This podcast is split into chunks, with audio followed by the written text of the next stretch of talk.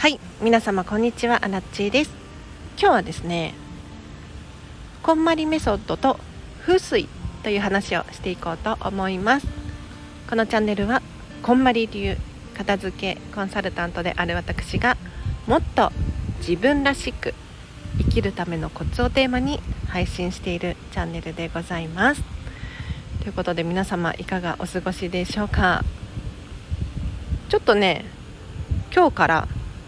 なんですが試しに公開予約をして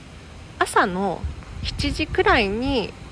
公開できるように毎日配信していこうかななんて思ったので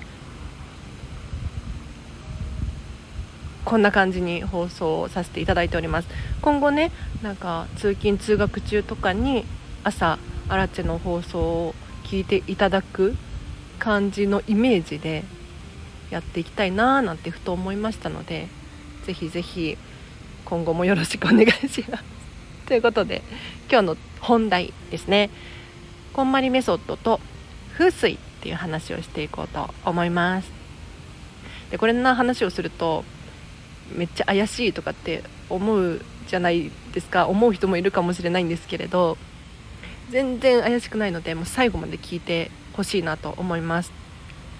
というのもね実はこんまりさんって風水大好きらしいんですね。なんかね子供の頃かな？にお家に風水の雑誌があってそれを多分ご両親買ってきたんでしょうねそれを一緒に読んでたとかっていう話をどこかでされていたので風水について結構詳しいみたいなんですよ。でこんまりさんもその風水をやっていく中でやはりね効果があるとかってね YouTube だったかなこんまりさんのっておっしゃってたんですでこんまりメソッドと風水って実はここだけの話結構関係がありまして例えばこんまりさんの本の中でねお洋服を引き出しに収納する時に手前が白い色で奥を黒い色濃い色にしまいましょう。とかあと重いものを下に収納して軽いものを上に収納しましょうとか。何かねそういった説明があったりするんですでこれって一見ね普通に色をグラデーションにするとか重いものを下にすると使い勝手が良さそうですし見た目も良さそうじゃないですかだからそういうふうに言ってるのかなって思いきやそこには実は風水が絡んでいたりとかするんですね。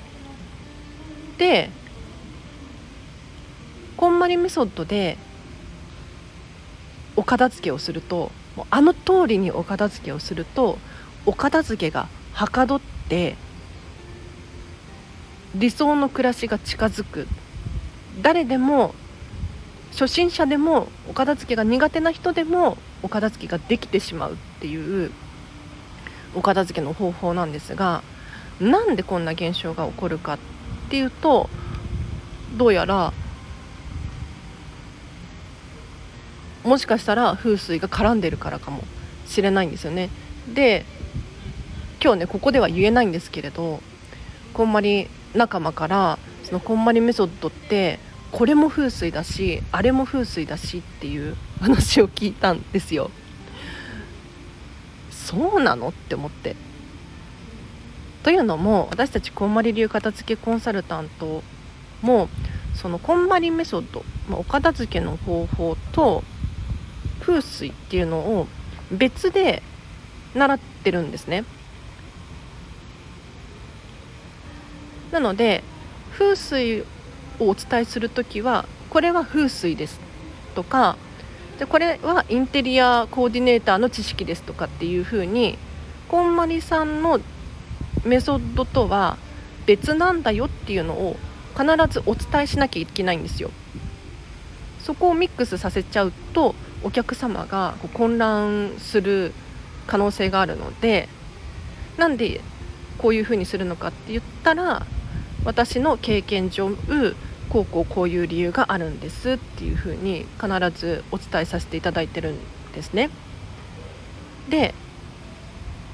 ここまで話すとめっちゃ怪しい話に聞こえるかもしれないんですけれどこんまりさん曰く風水とは一体何なのかっていう。で風水って割とお片付けや掃除に重きを置いてるんですって。でなんでかって言ったら運気どうのこうのっていうよりかは生活を良くしようよと。な綺麗なお部屋で過ごせた方が心が軽いじゃないですか。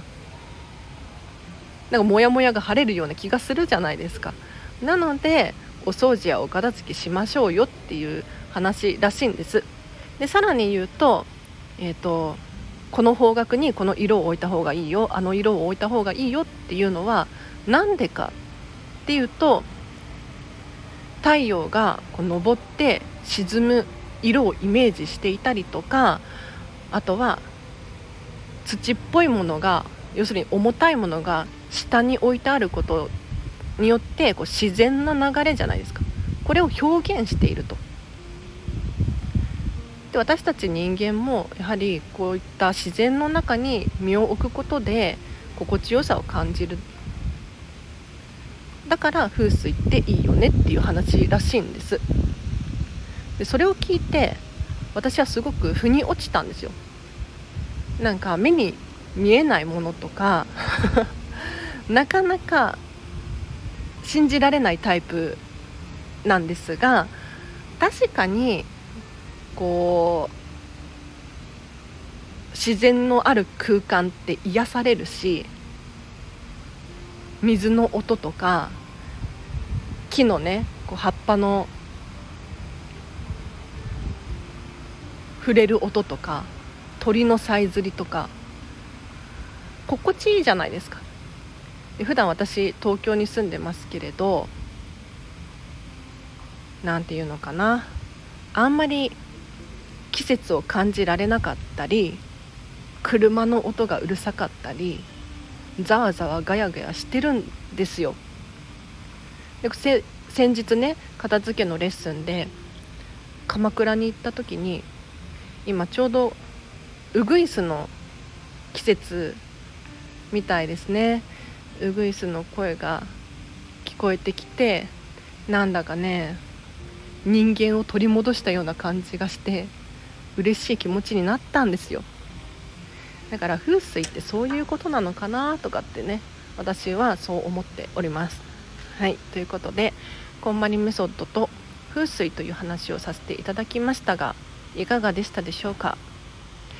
あのこんまりさんの風水のお話は YouTube とかなんやかんやで見ること聞くことができますのでぜひぜひ検索してみてください、うん、風水大好きらしいですね。でこんまり仲間にも割と風水詳しい人多くて私は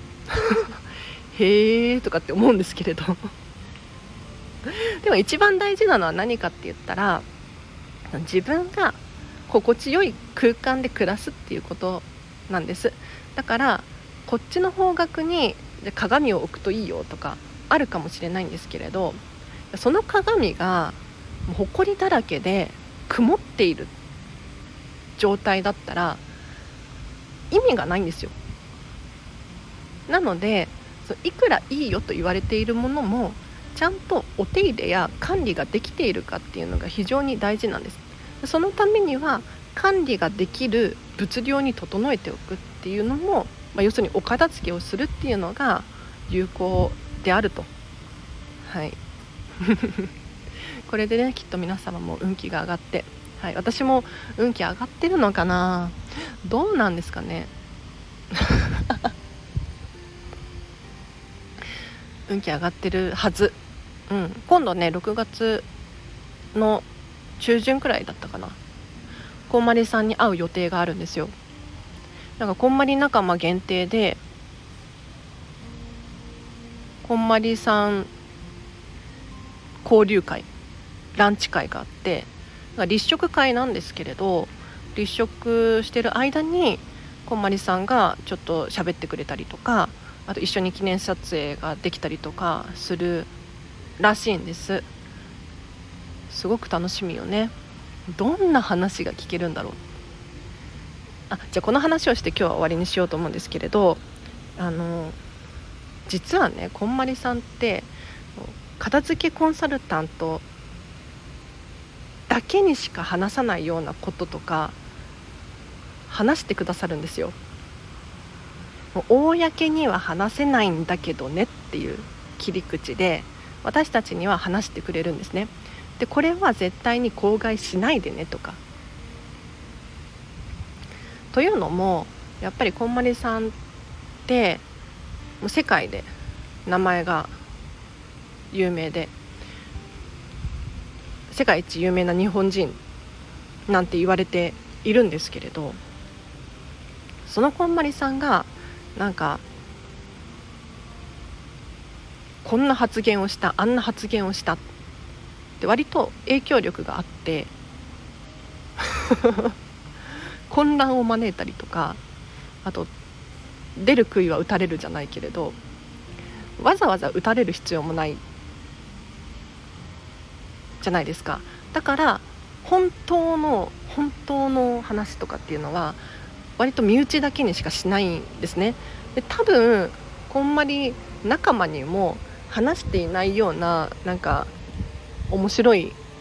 ことをねたくさん持ってらっしゃるんじゃないかななんて思うんですけれどもしそういった話に興味がある方いらっしゃいましたらぜひぜひこんまりコンサルタントになるとこんまりさんのね面白いお話も聞けるんじゃないかななんて思いますよ。はいでは今日は以上です。お知らせがあります。6月のいつだっけ？17日土曜日の夜にですねこんまり仲間とスタンド FM コラボライブをする予定があります。これどんな話をするかというとちょっとお片付けと周波数について話をしないかと。これもちょっと怪しいって思うかもしれないんですが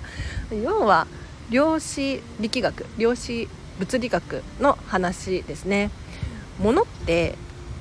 物や、まあ、全てのものですね目に見えないものも含めて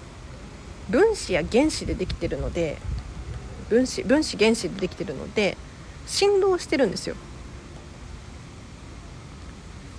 私が今日喋っている声も空気が振動して波打って皆様の耳に聞こえているはずなんですね。でこれらがまあ要するに周波数だと思っていただいていいと思うんですが物にも周波数がそれぞれあってお片付けをする前と後では明らかにお部屋の周波数って変わってるよねと。でその結果人体にも影響があるでしょって私は思うんですでその話をこんまり仲間のよし本名がねあるがよしえだったかな。なんかねこんまり仲間ねあだ名で呼び合うことが多くてアラチェって本名なんだっけみたいな。新井さんだっけ？荒木さんだっけみたいな。よく言われるんですけれど、はい、ヨッシーとコラボライブすることになりましたのでぜひ気になる方は時間を合わせてお待ちいただけると嬉しいですね。で万が一ここで話した内容が濃すぎてなんかちょっと怪しすぎるみたいになった場合に あのライブ配信はするんだけどアーカイブを残さないかアーカイブを有料にするかっていう方向で考えているのでちょっとあのー、本当に聞きたい人は確実に聞きたい人は17日の夜時間を空けておいてください。はい、あとお知らせとしてはフェムパスさんでウェブ記事を書いております。フェムパス片付けで検索していただくかリンクを貼っておきますのでぜひぜひチェックしてみてください。今日もね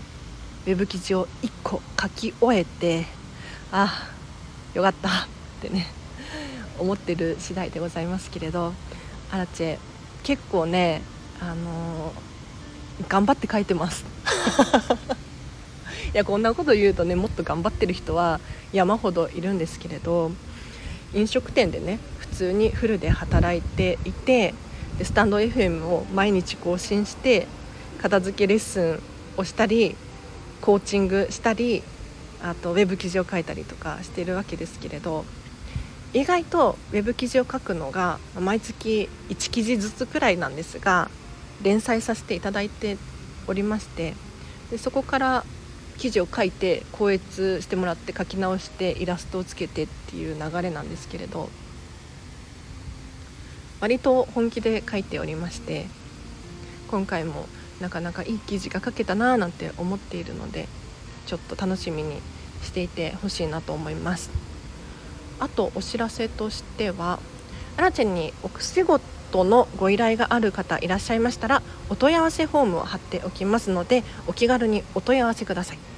もしくはスタンド FM のコメントやレターでお問い合わせいただけるととっても嬉しいです。アラチェのサービス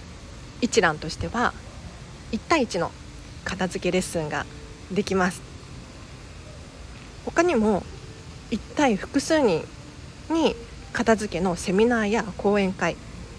研修なんていうのを開催することもできます。あとはコーチングですね。こんまりメソッドを用いた目に見えないもののお片付け。スポーツ選手にコーチがいるように私たち一般の人にもコーチがいることによって自分の目的目標ゴールっていうのが定まって何かねいい気づきがあるんじゃないかと。アメリカの方では割と普通に